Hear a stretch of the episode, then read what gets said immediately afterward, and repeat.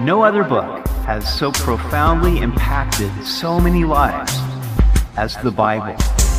Welcome to Simply the Bible, the Through the Bible teaching program of Pastor Daryl Zachman of Calvary Chapel, Treasure Valley. Today we see where Jeremiah rebukes the false prophets for not standing in God's counsel, but prophesying lies to the people and claiming to have the oracle of the Lord. We hope you join us as Pastor Daryl continues in Jeremiah chapter 23 on Simply the Bible. When it comes to religion, there is that which is true and that which is false. But how can we know the difference? Many people have been deceived by false prophets or false teachers, and it has cost them their lives. But God gives us all that we need to discern the true from the false if we will listen. We continue today in Jeremiah chapter 23, verse 18, where Jeremiah was talking about the false prophets that were in Judah. Verse 18 For who has stood in the counsel of the Lord, and has perceived and heard his word? Who has marked his word and heard it? Standing in the counsel of the Lord is everything in Psalm 1, we read, Blessed is the man who walks not in the counsel of the ungodly, nor stands in the path of sinners, nor sits in the seat of the scornful, but his delight is in the law of the Lord, and in his law he meditates day and night. And Jesus said in John 8:31, If you abide in my word, you are my disciples indeed, and you shall know the truth, and the truth shall make you free. God has given to us the Bible just for this purpose. But what good is it if we don't read, study, and do it? There were many false prophets in Jeremiah's day. They prophesied lies because they were not standing in the counsel of the Lord. Behold, a whirlwind of the Lord has gone forth in fury. A violent whirlwind. It will fall violently on the head of the wicked. The anger of the Lord will not turn back until he has executed and performed the thoughts of his heart. In the latter days, you will understand it perfectly. If they had been true prophets, then they would have known that a violent whirlwind was on its way. The nation had sown to the wind by ignoring God's word and serving idols. Now they would reap the whirlwind. Jeremiah was telling them this, but so had Isaiah and the other prophets. But these false prophets weren't listening. They were therefore blind to the storm clouds forming on the horizon. Now, it is interesting that Jeremiah said that in the latter days you will understand it perfectly. What did he mean by this? It could be that he was simply telling those who were prophesying peace that they would see for themselves that there would be no peace when the king of Babylon destroyed Jerusalem. But I believe that there is more to it than that, for the understanding of God's prophetic word is revealed over time. As God begins to bring his word to pass, then our understanding of it increases. This is what the angel told Daniel, who received great revelations about the future, but who was troubled because he couldn't understand them. But you, Daniel, shut up the words and seal the book until the time of the end, the angel said. Many shall run to and fro, and knowledge shall increase. One of the signs that we are living in the last days is that the knowledge and understanding of God's prophetic word is increasing. World events are causing the picture to materialize before our eyes. Things that were once hidden in darkness are becoming clearer like the landscape just before dawn. Verse 21 I have not sent these prophets, yet they ran. I have not spoken to them, yet they prophesied. But if they had stood in my counsel and had caused my people to hear my words, then they would have turned them from their evil way and from the evil of their doings. People were running as though God had sent them on a mission when He hadn't. They were speaking messages that God had not told them to speak.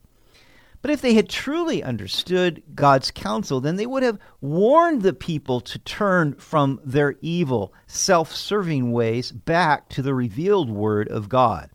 They would not have whitewashed the people's immorality and idolatry, pronouncing peace when God had said that there is no peace for the wicked. The true prophet of God will never be popular because he calls out evil.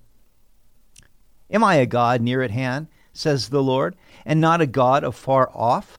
Can anyone hide himself in secret places, so I shall not see him, says the Lord? Do I not fill heaven and earth, says the Lord? These false prophets were acting like God couldn't see what they were doing, or he couldn't hear what they were saying. But God is near to us and far away at the same time. He is everywhere. As the Apostle Paul would tell the people on Mars Hill, in him we live, we move, and we have our being. No one can hide from God because he is omnipresent. I know of no greater thought than this that God is with us always. It leads to holy living, the greatest comfort. Verse 25 I have heard what the prophets have said, who prophesy lies in my name, saying, I have dreamed, I have dreamed. How long will this be in the heart of the prophets who prophesy lies? Indeed, they are prophets of the deceit of their own heart, who try to make my people forget my name by their dreams, which everyone tells his neighbor, as their fathers forgot my name for Baal. It is bad enough to tell lies, but it's even worse if you do it in the name of the Lord. I am uncomfortable when people say, The Lord told me, because I often find that what the Lord supposedly has told them is exactly what they want to do. And often it doesn't align with Scripture, or it doesn't come to pass as they said. So I conclude often that it wasn't the Lord speaking to them at all, but the thoughts of their own heart. In the Old Testament, God often spoke through dreams. So these false prophets were claiming to have dreams from God, but they were lying dreams that were more likely the result of eating too much rich food late at night than a legitimate revelation from God. Jeremiah had already warned in chapter 17 that the heart is deceitful above all things and desperately wicked. And these false prophets were prophesying from their own deceitful hearts and then saying that it was from God. By prophesying lies, they were causing people to forget the name of the Lord. The latest so called revelation, often in the name of Baal, distracted the people from the true covenant of Yahweh. That's what they should have been listening to. Verse 28 The prophet who has a dream, let him tell a dream, and he who has my word, let him speak my word faithfully. What is the chaff to the wheat, says the Lord? Is not my word like a fire, says the Lord, and like a hammer that breaks the rock in pieces? And so, if the person was a true prophet, then God said, well, then he should faithfully speak my word. And that is why I believe that this is so important. Why I do this radio program is because God wants his word to be faithfully spoken and clearly understood. God said, What is the chaff compared to the wheat? So his word is nutritious, like the wheat. But the dreams and the false visions and the false revelations and the deceitful lies that these false prophets were saying was just chaff. It was worthless. It would not do anything to nourish the people of God. But the Word of God is as a fire and hammer. It's a fire because it burns away the consumables in our life. Those things that can be consumed, God's Word will consume, and He purifies us through it. And also, it is a hammer. It's a hammer against the strongholds of the evil one or the lies or the idols that people have. So God said, My word's a fire and it's a hammer, and nothing can compare to that. Therefore, behold, I am against the prophets, says the Lord, who steal my words, every one from his neighbor. So either they were just stealing from their neighbor the latest thing that they heard, or I think perhaps what he's saying here is that they are robbing from the hearts of my people my legitimate words by their lies. Behold, I am against the prophets, says the Lord, who use their tongues and say, He says. Behold, I am against those who prophesy false dreams, says the Lord, and tell them, and cause my people to err by their lies and by their recklessness. Yet I did not send them or command them. Therefore, they shall not profit this people at all, says the Lord. There was no way that these false prophets could profit the people because everything they said was just made up. Verse 33. So when these people or the prophet or the priest ask you, saying, What is the oracle of the Lord? You shall then say to them, What oracle? I will even forsake you, says the Lord.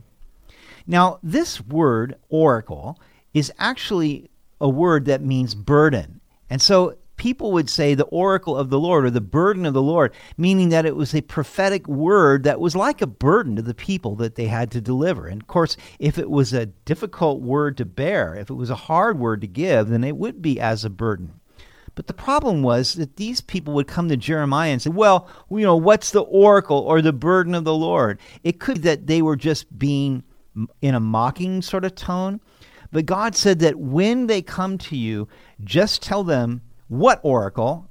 And I will even forsake you, says the Lord. Why would God forsake them? Because they had not paid attention to his word.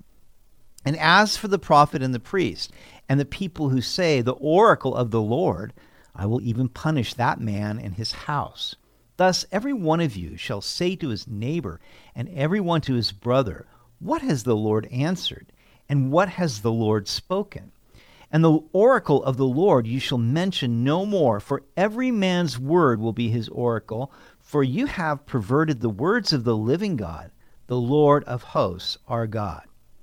So you see, the problem was people were just saying, Look, I've got the oracle or the burden of the Lord. And then they would spout off whatever they wanted to say. And God said, I'm going to punish you if you even say that phrase because it's not even true. Thus you shall say to the prophet, what has the Lord answered you? And what has the Lord spoken? But since you say the oracle of the Lord, therefore, thus says the Lord, because you say this word, the oracle of the Lord, and I have sent to you, saying, Do not say the oracle of the Lord. Therefore, behold, I, even I, will utterly forget you and forsake you, and the city that I gave you and your fathers, and will cast you out of my presence. And I will bring an everlasting reproach upon you and a perpetual shame which shall not be forgotten. And so God was not happy about these people that were supposedly speaking in his name and yet were not speaking his words. Listen, I do believe that there is a spiritual gift of prophecy. I don't think it went away with the early church, but I'm very, very careful to exercise that gift and not say that the Lord told me if I don't know that the Lord told me. The word of prophecy must always be tested against what God has actually said in His written word. And if it aligns with that, and if it comes to pass, and if your spirit bears witness that it is true by comparing it to the word, then fine, okay? It can be something that will be edifying, encouraging, or comforting. But if not, then beware of those that supposedly speak for the Lord who might come up to you and say, Hey, God's given me a word for you. You better check it out with the Word of God, lest you are deceived by that which is false. You've been listening to Simply the Bible, the Through the Bible teaching program of Pastor Daryl Zachman of Calvary Chapel, Treasure Valley. For more information about our church, please visit our website at calvarytv.org. That's calvarytv.org. If you have any questions or comments, please contact us through our website. To listen to previous episodes, go to 941thevoice.com or check out our podcast on iTunes or Spotify, and please leave us a review. On Monday, we will return to the book of Second Chronicles to look at King Solomon's wealth, wisdom, and legacy. We hope you'll join us as we continue teaching through God's Word on Simply the Bible.